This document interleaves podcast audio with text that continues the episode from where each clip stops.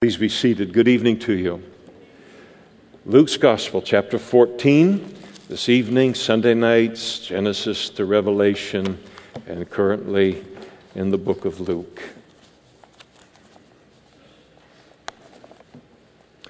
My wife mentioned to me that it was a year ago, I think, uh, today, that um, California and whatever else uh, stopped the gatherings and services and all of that. So, and uh, here we are. Uh, none of us were. Um, none of us were killed trying to get toilet paper or rice or beans or vodka or whatever.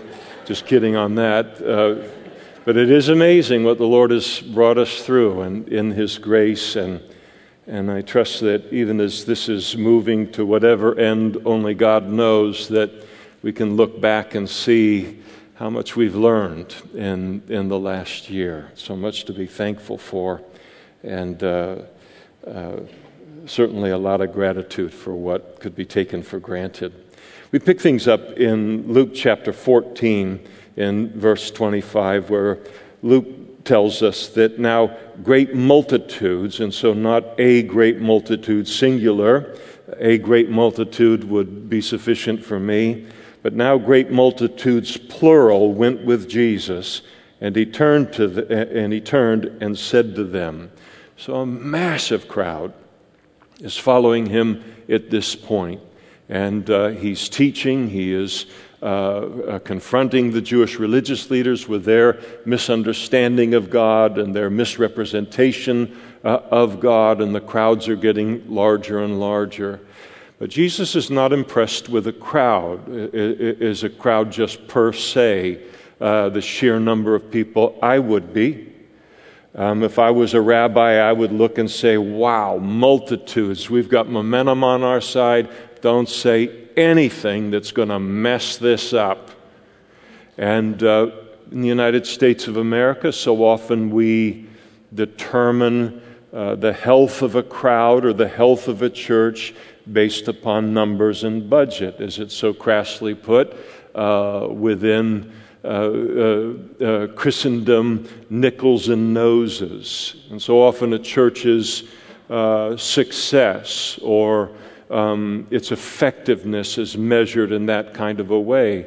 And we live in an age where pastors will get fired for being truly effective for God, but they don't meet the nickels and noses uh, side of things in terms of how our culture, being so materialistic, also carries that over to the spiritual realm and says this is a mark of a truly spiritual church.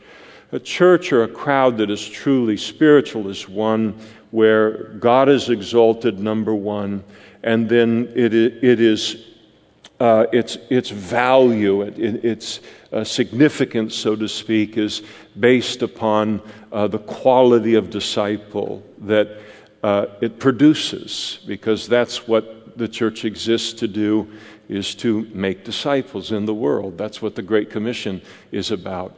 And so when Jesus sees a crowd, he knows that any crowd, especially at this point in his public ministry, now, not the crowd after he was crucified, there wasn't much of a crowd. But here there's a big crowd, and he knows that crowds are made up of a lot of different kinds of people and a lot of different kind of motives for following him, many of which are not only unworthy of him, but motives that will fail the individual person if they endeavor to follow Jesus under that motivation. So Jesus speaks to this crowd and he says to them, If anyone comes to me, that is, to become uh, my follower, to become a disciple, a learner after me.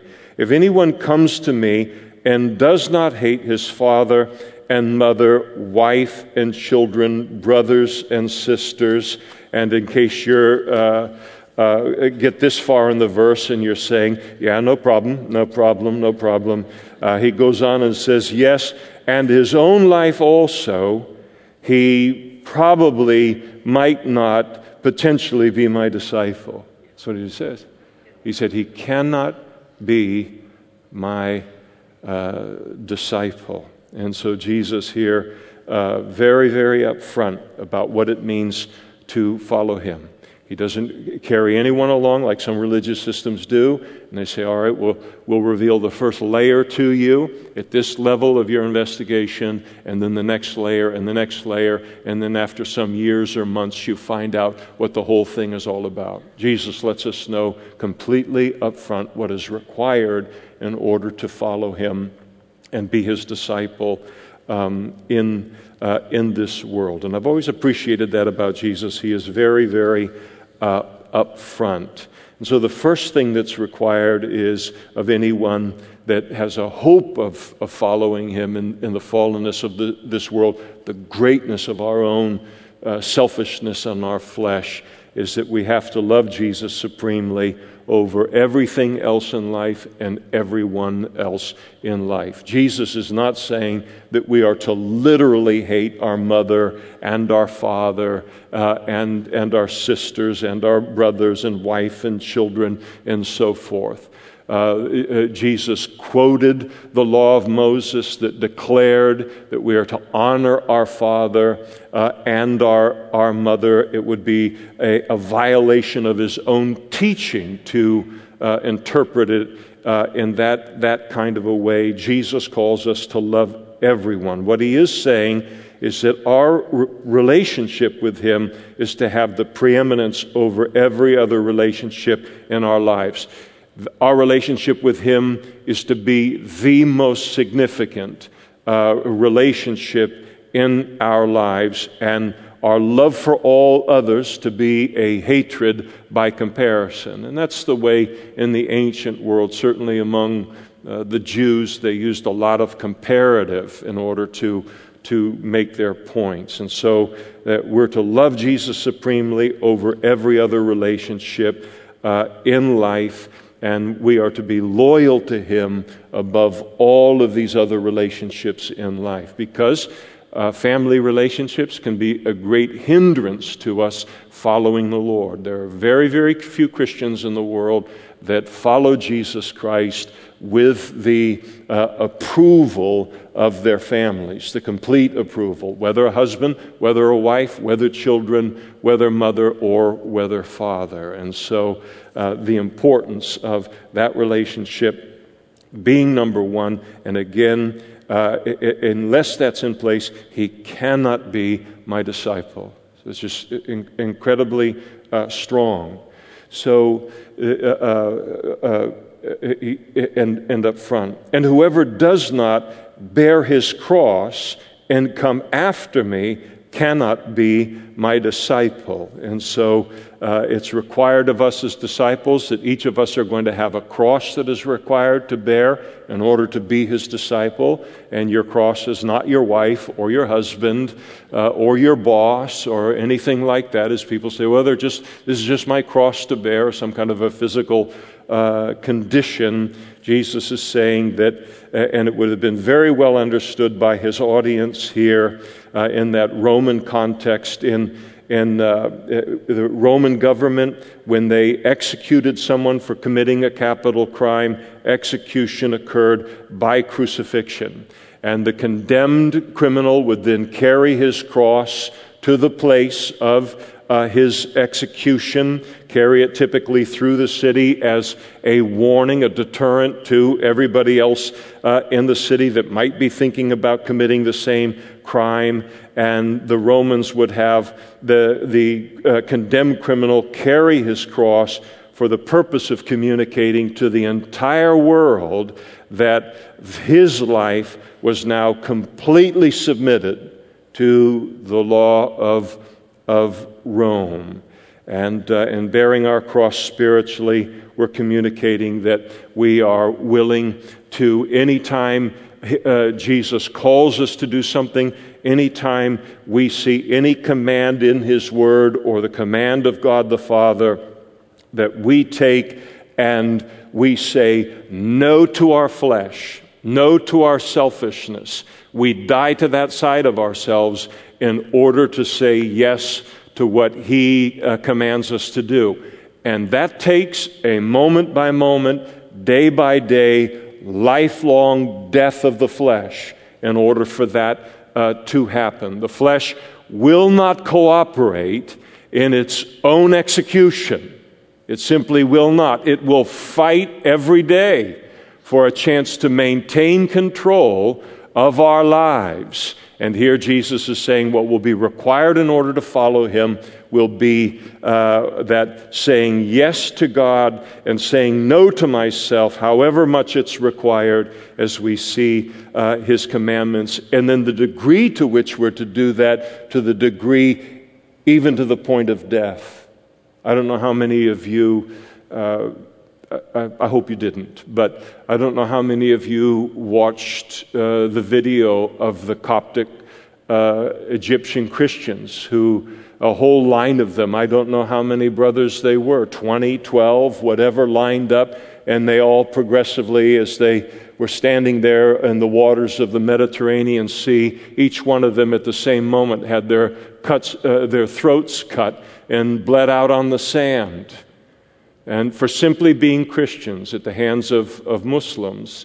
And, uh, and yet they said that what was being, there was a murmur as they, as they had the recording of the whole event and the video that they put out to then try and intimidate the world. And then when somebody was able to get the video and turn it up, it was these Christians encouraging one another to stay strong to the point of death and not to deny Christ. And that's that's the call, no matter what it is. You may say, you know, from the comfort of a room like this and say, Boy, I don't know if I could do that in that circumstance. In that circumstance, God would give you and I what we would need in that moment if we wanted it. But there would be a willingness to be able to say yes to Him and no to anything else to the point of death. And so bearing our cross is determined to determine that we it would be better to die than to live for someone else other than Christ or something else other than uh, Christ. And so here no one can accuse Jesus of, of soft selling what it means to follow him um, in the world. And so this is what he calls us to. Again, at the end of verse 27, uh, if this is not in place, he cannot be uh, my uh, disciple. And, uh, and uh, the, just the, the beauty and the strength of it. Now, Jesus isn't just saying a hard thing uh, to say a hard thing. He knows that this is the kind of commitment that will be required in order to follow him. How many Christians do you know from the day that you became a Christian, especially if you've walked for decades? How many of them are still walking with the Lord? I can tell you it is, I would guess at 10% in my own life.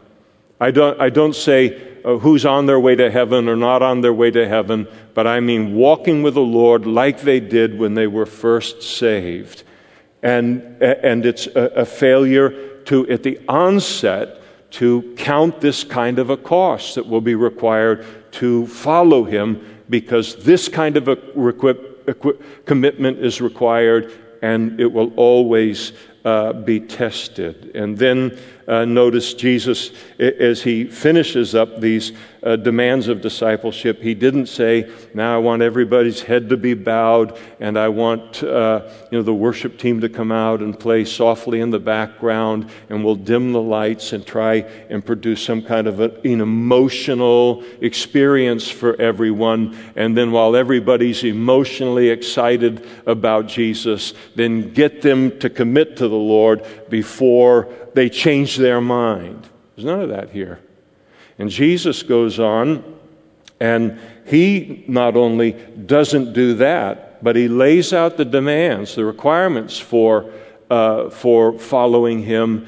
And then, uh, rather than calling for an, an immediate decision or an emotional decision, he calls on every one of his listeners, both then and now, to count the cost on whether they're willing to make that kind of a commitment to him or, or not calls on him to count the cost. He said, For which of you intending to build a tower does not sit down first, count the cost, uh, whether he'll have enough to uh, finish it? Lest after he's laid the foundation, he's not able to finish, and all who see it begin to mock him, saying, This man began to build and was not able uh, to uh, finish. And so he uses the illustration here uh, of uh, importance of counting the cost, the illustration of a man building a tower. And so nobody starts to build a building and says, "Oh, I have the funding for the first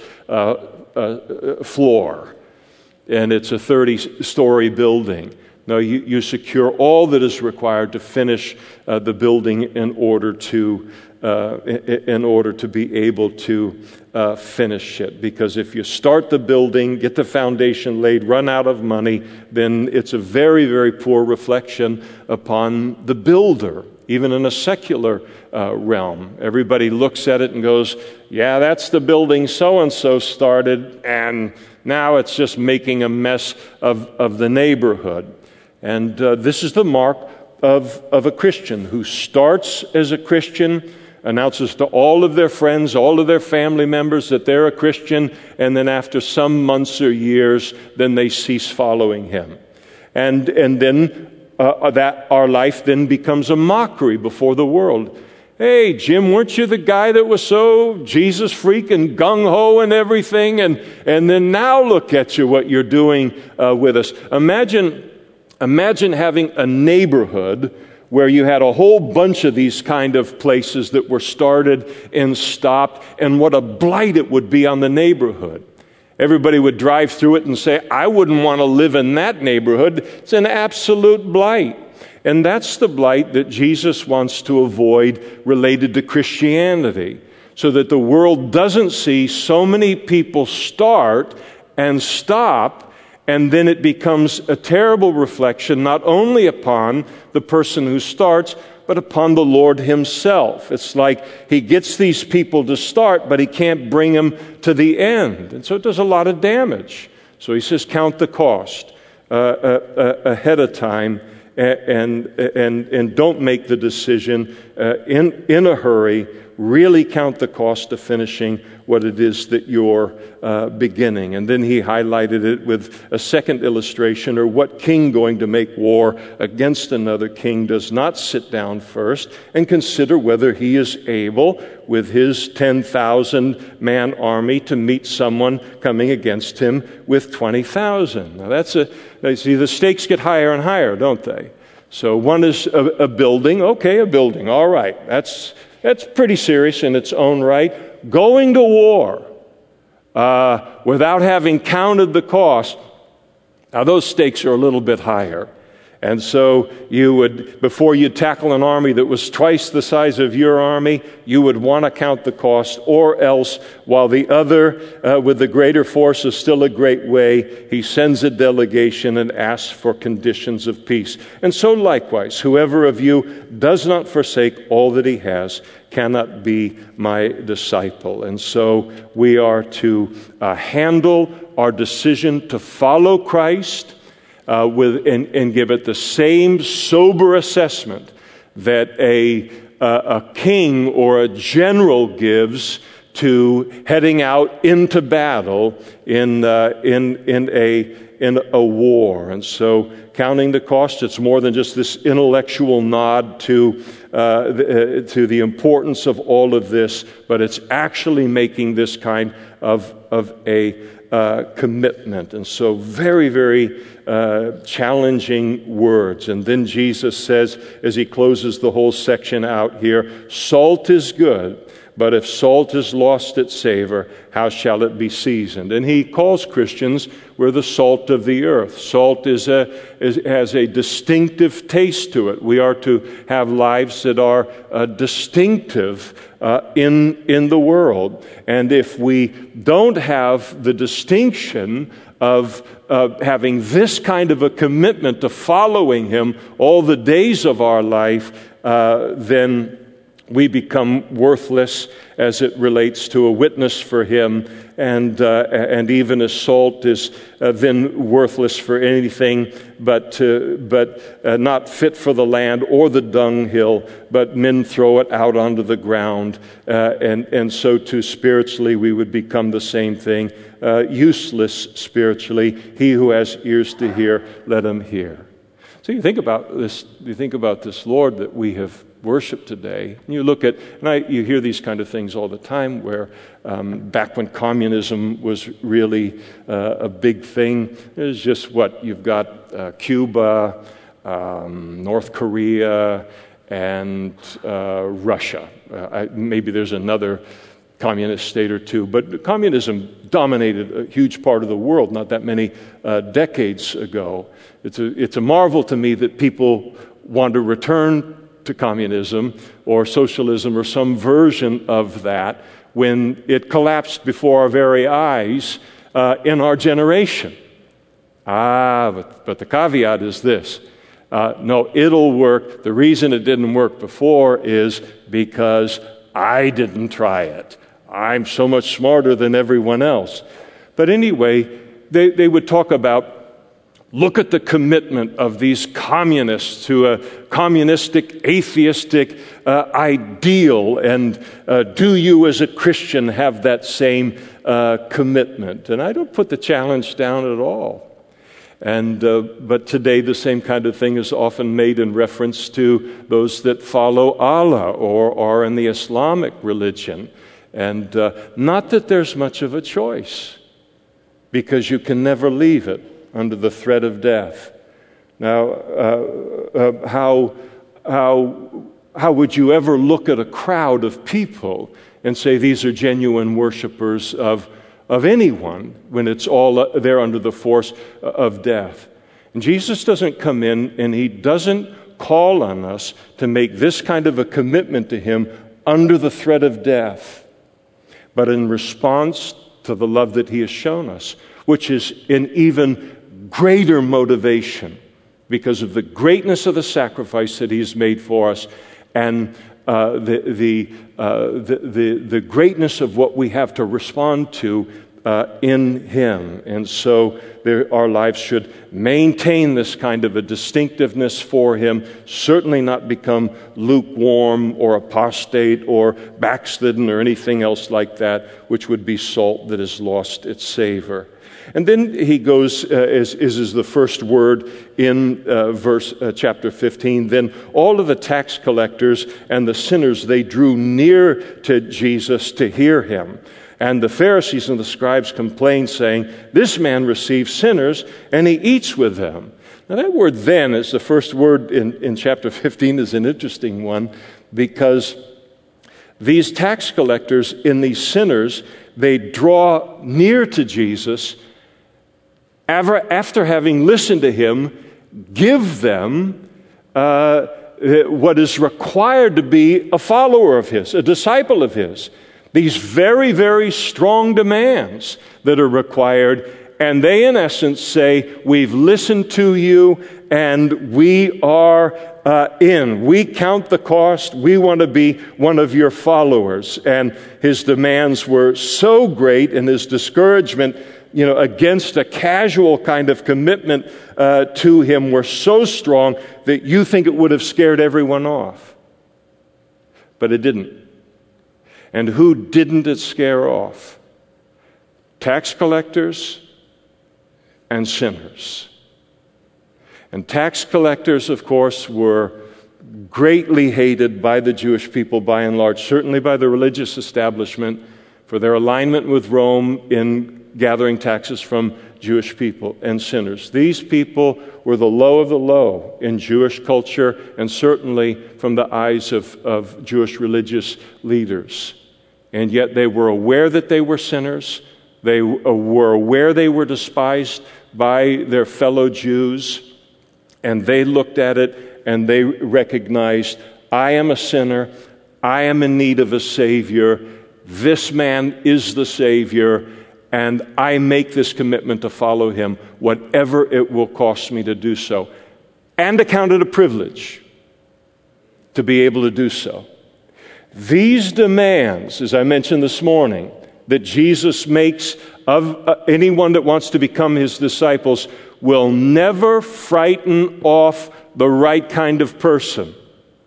They will never frighten off a man or a woman or a child who is under the conviction and the wooing and the drawing of the Holy Spirit to come f- to faith in Christ. they and we will be so eager for the forgiveness of our sins, so humbled by the idea that God would love us and that He would want to have a relationship uh, with us, that uh, we will long to make this kind of a, a commitment uh, to Him. And the funny thing is, is if you try to appease the Jewish religious leaders who we're going to read about, uh, we read about there in verse 2, you try to appease them and their prejudices against uh, sinners and tax collectors, and, and then you no longer target the sinners and the tax collectors, now you have nothing in terms of a harvest field. The Jewish religious leaders were not going to believe in Jesus no matter what he did.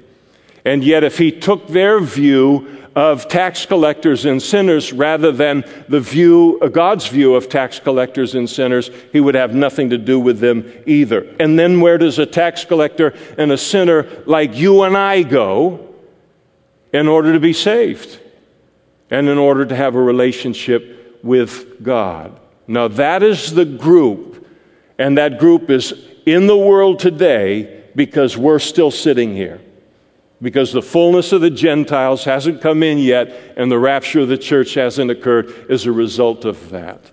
Now, these people were uh, very, very eager uh, to uh, count this cost and to hear more from him. Now, Jesus' willingness to receive these kind of people and then uh, uh, uh, here uh, to even eat with them immediately criticized by the jewish religious leaders the scribes and the pharisees as they're, they're named here. And they viewed of course tax collectors as like the scum of the earth treason uh, treasonous against the nation uh, of of Israel for collecting taxes on behalf of Rome, how they viewed sinners, and this refers to those um, who a, a, sinner to them was someone who didn't live their life in accordance with uh, the law uh, of God. And so, in their mind, they had forfeited any chance of a relationship with God. And so, these people, in the mind of the Jewish religious leaders, had put themselves beyond the reach of God and beyond the concern uh, of, uh, of God.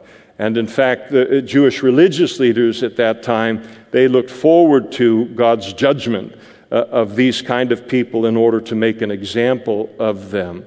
And that Jesus would not only associate with such people, but then eat with them was especially uh, galling uh, to, uh, uh, uh, to them. It was more than, than they could bear.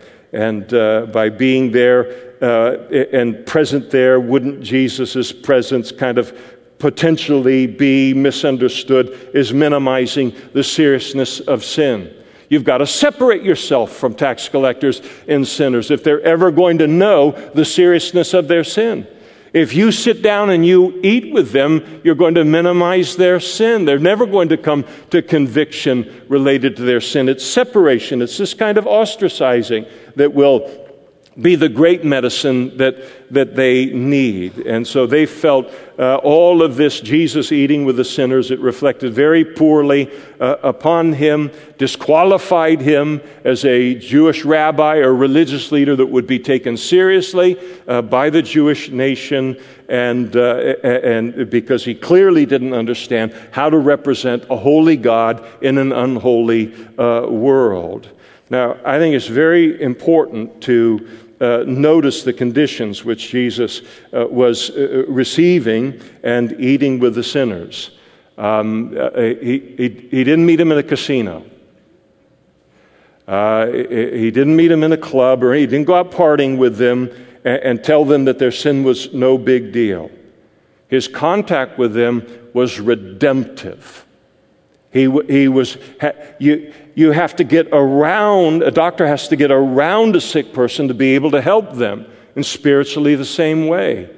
And so he was coming in and, and being fully the spiritual, obviously spiritual Son of God that, that he is, eh, but wanting to be an influence in, in that uh, in their lives for them to see what God is like up close. He'd already called on them to count the cost in terms of, of uh, following Him and becoming His disciples. And so here you have Jesus and you have these Jewish religious leaders who have two entirely different views of how to view sinners and tax collectors, and two entirely different views about how God the Father views tax collectors and sinners, notorious sinners within, uh, within uh, the, uh, the world. And so Jesus proceeded uh, to correct their misunderstanding of God, God's nature, of God's attitude towards sinners uh, with a series of, of three parables. And each one of these parables, the parable of the lost sheep, the parable of the lost coin, and the parable of the lost sons. Uh, he, he does uh, these three parables. Each of them are dominated by three great words lost, found, rejoice. That's what happens in heaven related to sinners being saved. Lost, found, and rejoice. And we'll see that as we, as we head through it. First, the parable of the lost sheep. And Jesus, uh, so Jesus spoke this parable to them, the Jewish religious leaders, not to the crowd. He said, What man of you, having a hundred sheep, if he loses, there's the word, right? Loses one of them, does not leave the 99 in the wilderness and go after the one which is lost until he finds it. There's the second word. And when he has found it, he lays it on his shoulders, rejoicing. Lost, found, rejoice. And when he comes home, he calls his friends and neighbors, saying to them, Rejoice with me, for I have found my sheep which was lost. And I say uh, uh, uh, to you that likewise, Jesus says to the religious leaders, I say to you that likewise there will be more joy in heaven over one sinner who repents than over 99 just persons who uh, need no uh, repentance. And so this was an image of a lost sheep and a shepherd going out to find a lost sheep. Very, very common. Everybody knew the imagery that Jesus was uh, talking about. And so all of us have probably lost something that's living like this in the course of our life. Maybe lose a child in the mall for five seconds or five minutes. Bit of a panic. You ever lost a dog uh, at all? I thought I lost my dog this, uh, this week. We've got this little uh, poodle, and um, uh, we've, we're, he's the executor of our estate at this particular uh, uh, point in our lives. But we've got this little poodle that is uh, wonderful. And uh, Karen uh, went out, and, um, and so he was with me. And I was doing some different things, and I thought he was in the house and uh, fiddling around. And, and then I went to look for him. Couldn't find him anywhere in the house. I said, okay, well, he slipped out in the backyard. That's what's happened here. And so I went out in the backyard. I looked everywhere. Couldn't find him. And so I'm looking all along the fence lines. Did he dig out to get out? And then Karen has a concern about him because he's kind of small. There's some kind of a pterodactyl or a, a, a, a, raptor is going to come down out of the sky and pick him up, and we'll see our little chip barking at us as he flies away. And uh, so that concern is now a part of my concern. I try to console her. I said, There's too many trees here. It's not going to have a good a good line to, to get away with our dog. But I, then I'm thinking, maybe she was right. so now I got to not only explain the death of my poodle, our poodle to her, but that she was right on that very uh, issue. So I open up the gate to go out in the front yard. There's no way he can be out in the front yard. No way he can be out in the front yard. He's just a little thing. The fences are so high. And I start to rattle the gate to go out there. What? And then I hear a barking. And when I inadvertently opened the garage for a nanosecond, he slipped out into the garage, the one place I didn't check. And so we uh, uh, got him, and this entire scene was played out in my heart. The finding of something that is lost. And so excited about it. I, I don't think I told Karen anything about this. No, I did. I told She's hearing it just right now. But, um, but the excitement of, of that find, it's something that we, we all uh, understand. And Jesus informs these Jewish religious leaders that the great, uh, the great joy uh, that a shepherd feels in finding a lost sheep is but a hint of the joy that is experienced in heaven every single time an individual sinner becomes a Christian. Now, that's something to think about, isn't it? Have you ever thought about the fact that at the nanosecond that you put your faith in Jesus Christ to be saved, that celebration broke out in heaven? That celebration broke out in heaven, associated with you individually. That is how uh, heaven esteems a soul, the value of it, and a saved soul, whatever background that they or we uh, uh, uh, come from.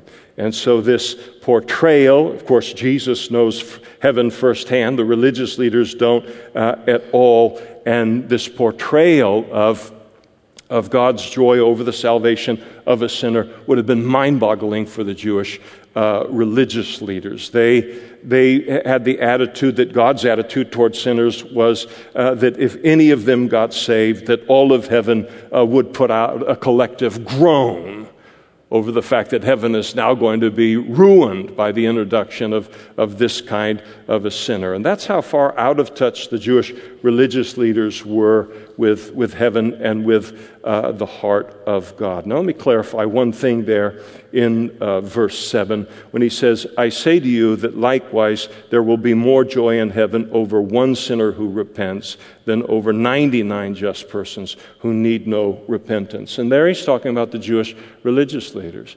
But up in verse uh, 4, you notice that all of the sheep are, are they're all in the wilderness. They're not in the sheep pen. They're all in the wilderness. Uh, they're all uh, uh, away from home. In other words, Jesus is saying all 99 of them need to be saved. But the one who goes away from the 99 is the extraordinary sinner. Uh, the 99 sheep that stay in their place are the socially acceptable sinners. They are like the scribes and the Pharisees. They live a largely moral life, but it doesn't mean they're saved. They're still in need of salvation. But the one, that's the extraordinary uh, uh, sinner uh, that, uh, that heaven goes out and to seek, even as Jesus was accepting the, the tax collectors and the sinners. And then he moves on to the parable of the lost coin. Or what woman, uh, having ten silver coins, uh, if she loses one coin, doesn't light a lamp, sweep the house in its entirety, search carefully until she finds it. And so there's the losing of the coin, and when she has found it, there's the word, she calls her friends and neighbors together, saying, Rejoice, there's the third word with me, for I have found the piece which I lost. And likewise I say to you, there is joy in the presence of angels of God over one sinner who repents. And so, the same uh, attitude, the same reflection of, of heaven uh, toward the finding uh, of, of the lost. Now, one of the interesting things is, is he's going to move on now to talk about the lost sons, but each of these things are lost in a, in a, uh, mm, by means of a different way. So the sheep gets lost because he's stupid. Now, uh, uh, brutish in the King James, but stupid is used in the New King James. So sheep are known as the dumbest animals, just about in the animal kingdom. Uh, they will uh, it, it, they'll walk out uh, not very far of a distance, and if they lose sight of the shepherd and the rest of the herd, they might as well be on Mars. They have no idea how to get back, no means of defending themselves. So here is the person who gets lost because of their own stupidity. And then you have the, the coin that is lost. Here's a person who is lost and in a lost spiritual condition, and it's accidental. It wasn't something that they determined to do on purpose. It just, it, it, they just ended up where they ended up in life as a sinner, uh, uh, by accident, maybe raised by uh, parents that led them uh, into sin or whatever it, it might be. And uh, Jesus is saying that no matter how a person becomes a sinner and where a person becomes a sinner, no matter how and where they become lost, they can all be saved in the same way. And then he picks up the third parable, the parable of the prodigal sons. And so he set the stage for this now with the first two parables. He's, he's captured uh, the, the minds, he's captured the imagination now of these Jewish religious leaders, and uh, with the theme of lost and, and found and rejoice. And he's done it in the realm of animals, he's done it in the realm of money, and Jesus now moves into uh, the far greater tragedy than an animal being lost or coin being lost, and that is to a human being uh, being lost. And he does this very, very deliberately as he, he builds this case for how, how out of um, alignment the heart of these Jewish religious leaders who claim to represent God were with the actual heart of God towards sinners. And then he said, A certain man had two sons. And the younger of those two sons said to his father, Father, give me the portion of goods that falls to me. Uh, give me my uh, inheritance. Now, it, a father in the ancient world, it was completely lawful for him to give his inheritance to his children prior to his death. But no son would ever dream of asking for it before the father uh, would die. So when Jesus talks about here a younger son who goes to a father and wants his inheritance before the father dies, their jaws drop over this. This is astonishing disrespect. It's the kind of Jesus has made this younger brother someone that in, the, in a Jewish mind you would immediately dislike for his respect. What kind of a human being is that?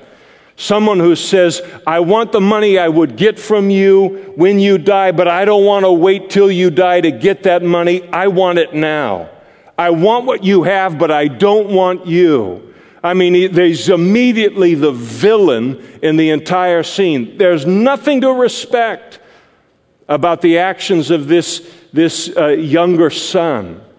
And then, uh, uh, uh, wonderfully and graciously, or I'll say at least graciously, the father, he divided uh, to them his livelihood. And the younger son would receive a third of the father's estate. This man was very wealthy. He takes one third of what he has worked all of his life for, maybe generations of his family, and he gives one third of his total wealth to this disrespectful, awful little human being of a son that he has.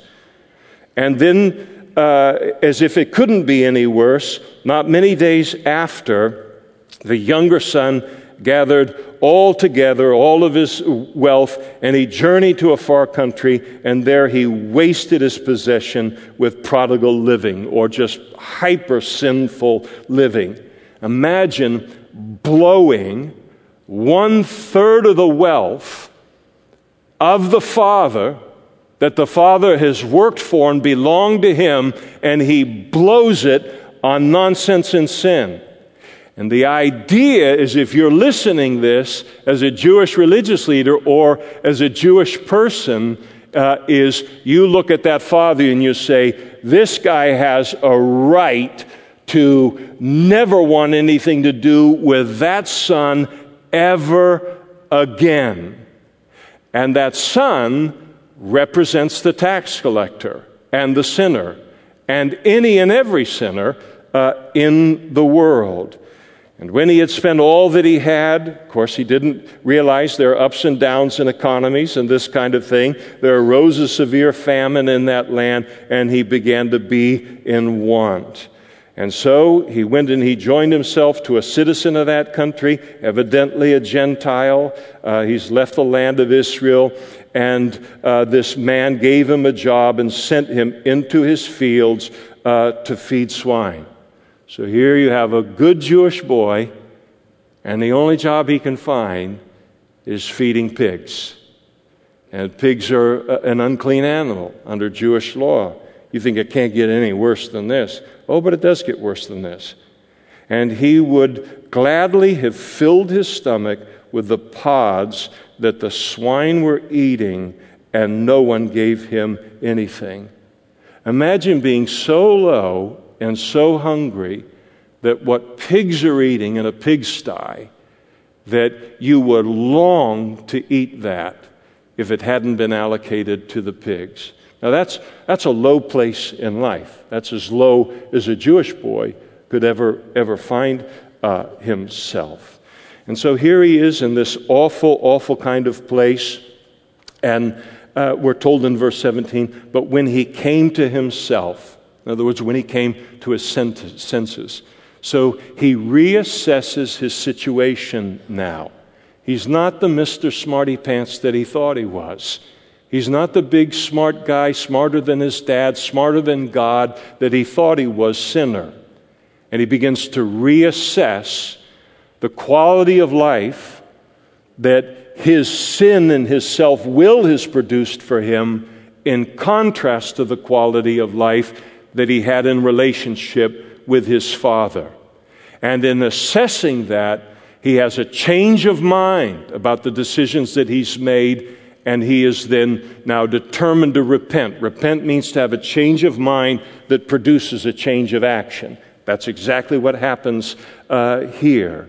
And so he came to himself and he said, How many of my father's hired servants have bread enough and to spare, and I perish with hunger?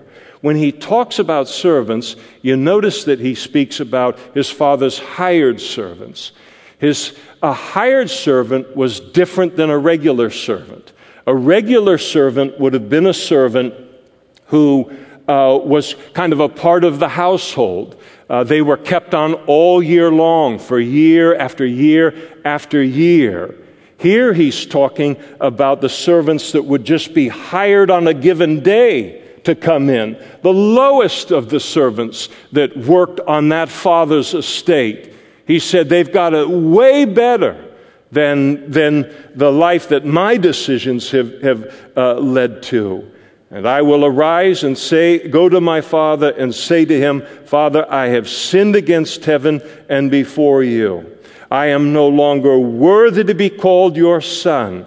Make me one of your hired servants. Don't even make me a servant. Just give me, make me a hired servant that would be all the grace that I could ask of my Father in the light of the shame that I've brought uh, to him and to his name. And so he works his speech out that he's going to approach God with, and then he, his father, and then he arose and he came to his father.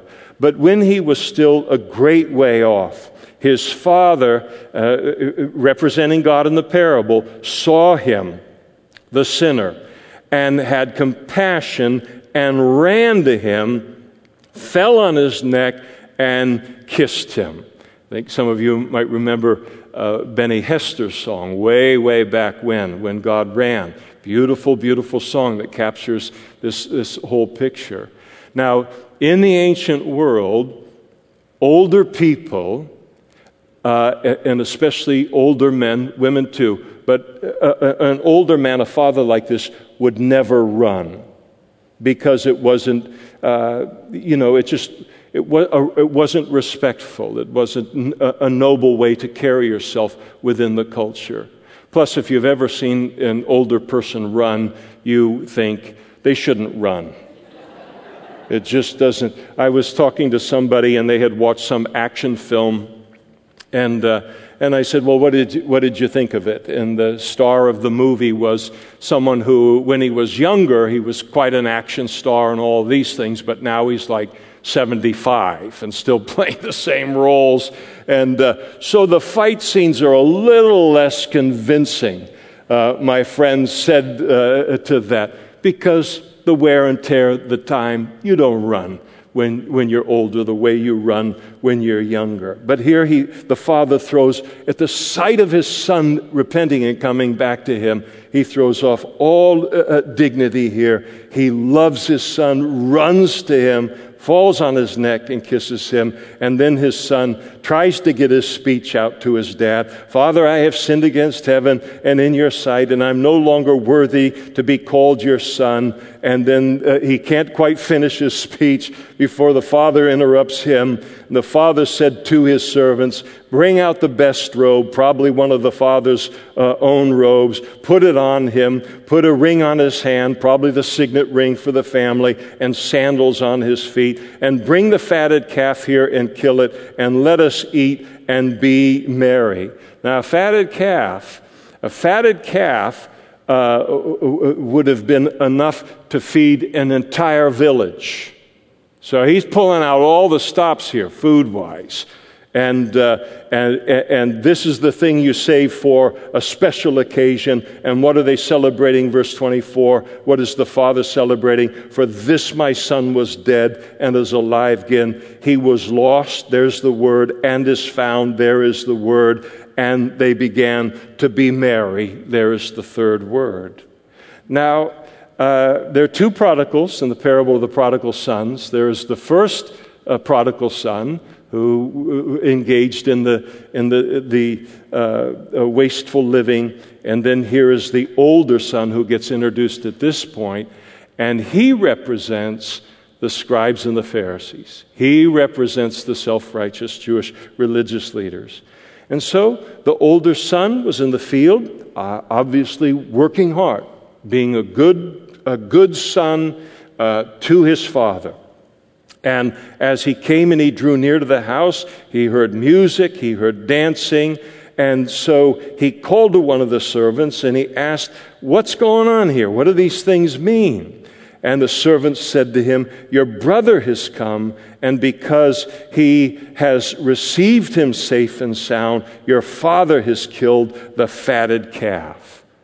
And the, the, and the older brother said, My younger brother is home. Hallelujah. Praise the Lord. And made a beeline to him and hugged his neck. No, that's not, that's not how he responded.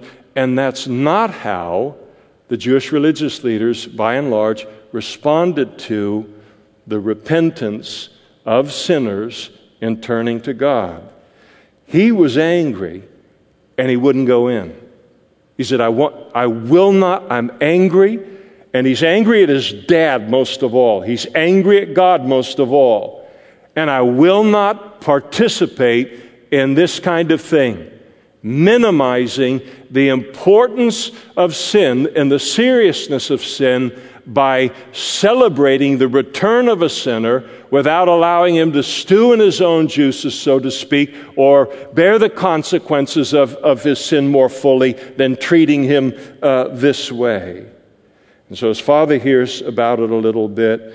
And uh, I hope stew in your own juices is not something profane. You'll forgive me uh, if it was. You know, you grow up with these sayings, and then um, they come out, and then you realize, I don't have absolute clarity about, uh, about that.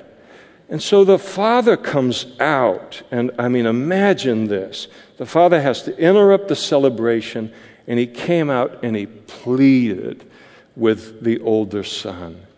And so he answered and he said to his father, Lo, these many years I've been serving you. I never transgressed your commandment at any time.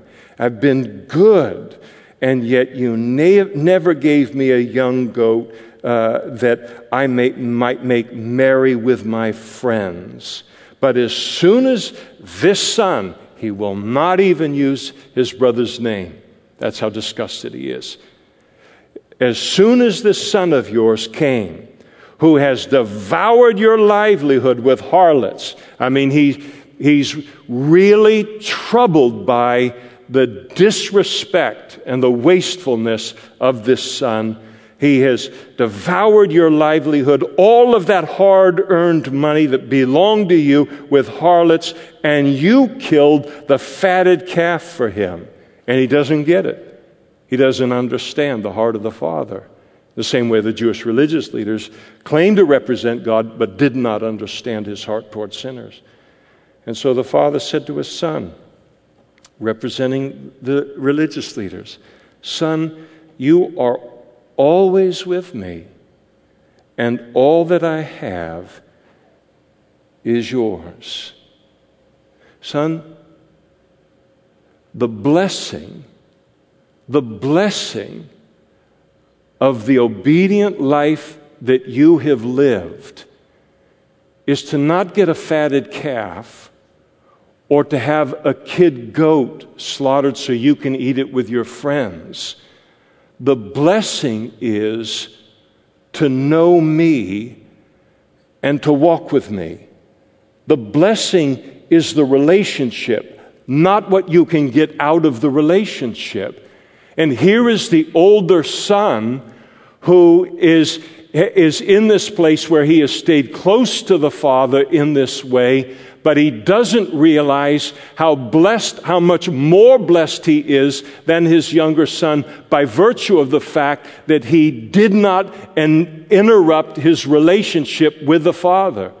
It is the relationship that is everything in, in all of this. But the older son can't get that, get that. It's all about money and it's all about livestock and it's all about these physical things. And, G, and, and here the father uh, speaks to him about the truly valuable thing between uh, him, uh, the father, and the son. And then he says, It was right that we should make merry. And, and, and there's that third word, and be glad, for your brother was dead and is alive again. He was lost and is found.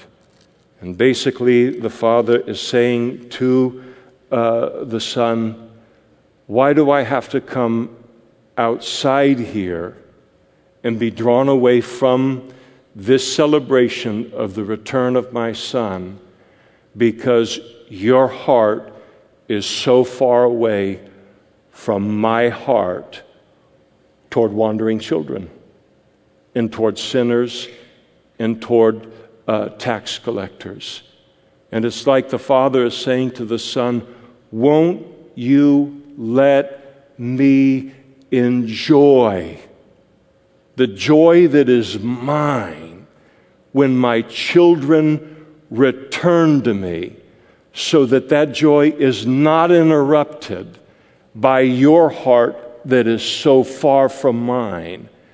And that's the point that Jesus was making to the Jewish religious leaders. That here all of heaven was celebrating and does celebrate the repentance and the turning to God of any sinner, no matter how notorious. And yet, instead of everyone being excited about that, God the Father has to deal with this attitude among the Jewish religious leaders. And again, exposing how different their hearts were toward sinners. You ever think about what kind of flack God took when He saved you? My goodness. I, I, I don't know. I don't know. Uh, I mean, the, the reason that God took me out of Napa and brought me to Modesto to be a pastor is because they know me over there. I went to school with all of these people and all. And to save me would have put a tremendous dent in God's reputation if his reputation was only for righteousness and holiness. And if in Christ righteousness and holiness wouldn't be, couldn't be trumped by love when a sinner repents and turns to God. And so our lives bring glory to the Father uh, as we turn to Him in that way. And when people see that we are saved, and for a while, they look, people look and say, looks like God will save anyone. That's the point. That's the point. The Apostle Paul knew that was the point of his salvation.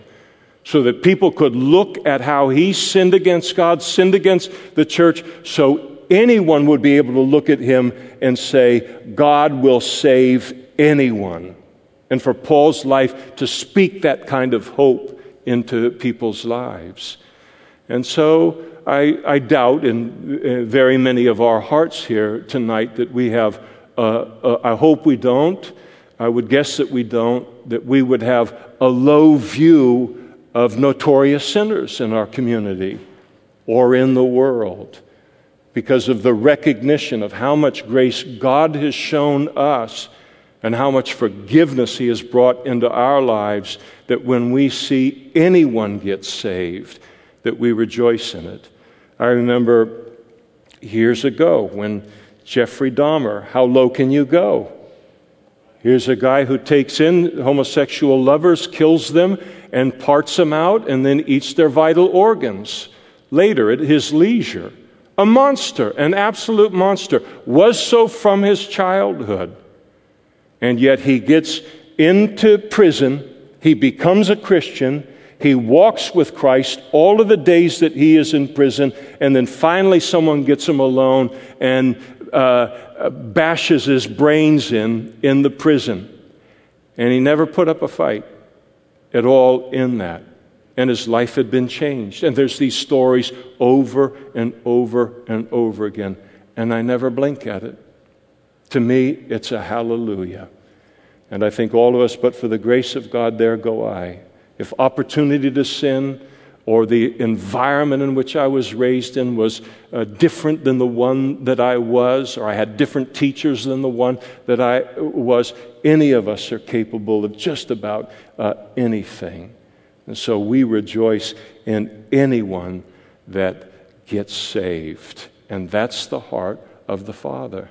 But we want to be careful because of that tendency. I'm just about done. I see the clock.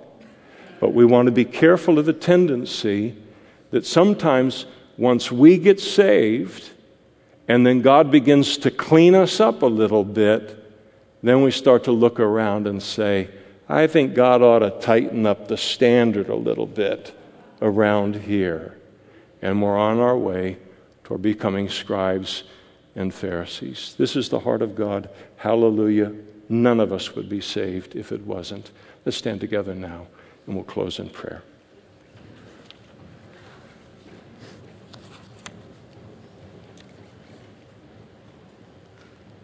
Father, we thank you tonight for our salvation. We thank you for your heart, so far and so infinitely superior and higher than even the heart of religious people towards sinners. And we thank you tonight for our salvation. We thank you for the celebration that occurred when we turned to you. We thank you for your willingness to associate yourself with people like us. We thank you, Lord, for those of us who were raised for a little time in, the church and our, our growing up, but never quite made a commitment. And we went off and we did our own thing, thought we were smarter than you, smarter than everyone else. And you never let go until we realized that we never had it so good as when we were around the things of you and were able to turn to you. Thank you for your grace, Lord. Amazing grace, indescribable, multifaceted grace. We bless you, Lord. We honor you. We thank you. We praise you tonight for it, your heart toward sinners. And we do so in Jesus' name. Amen.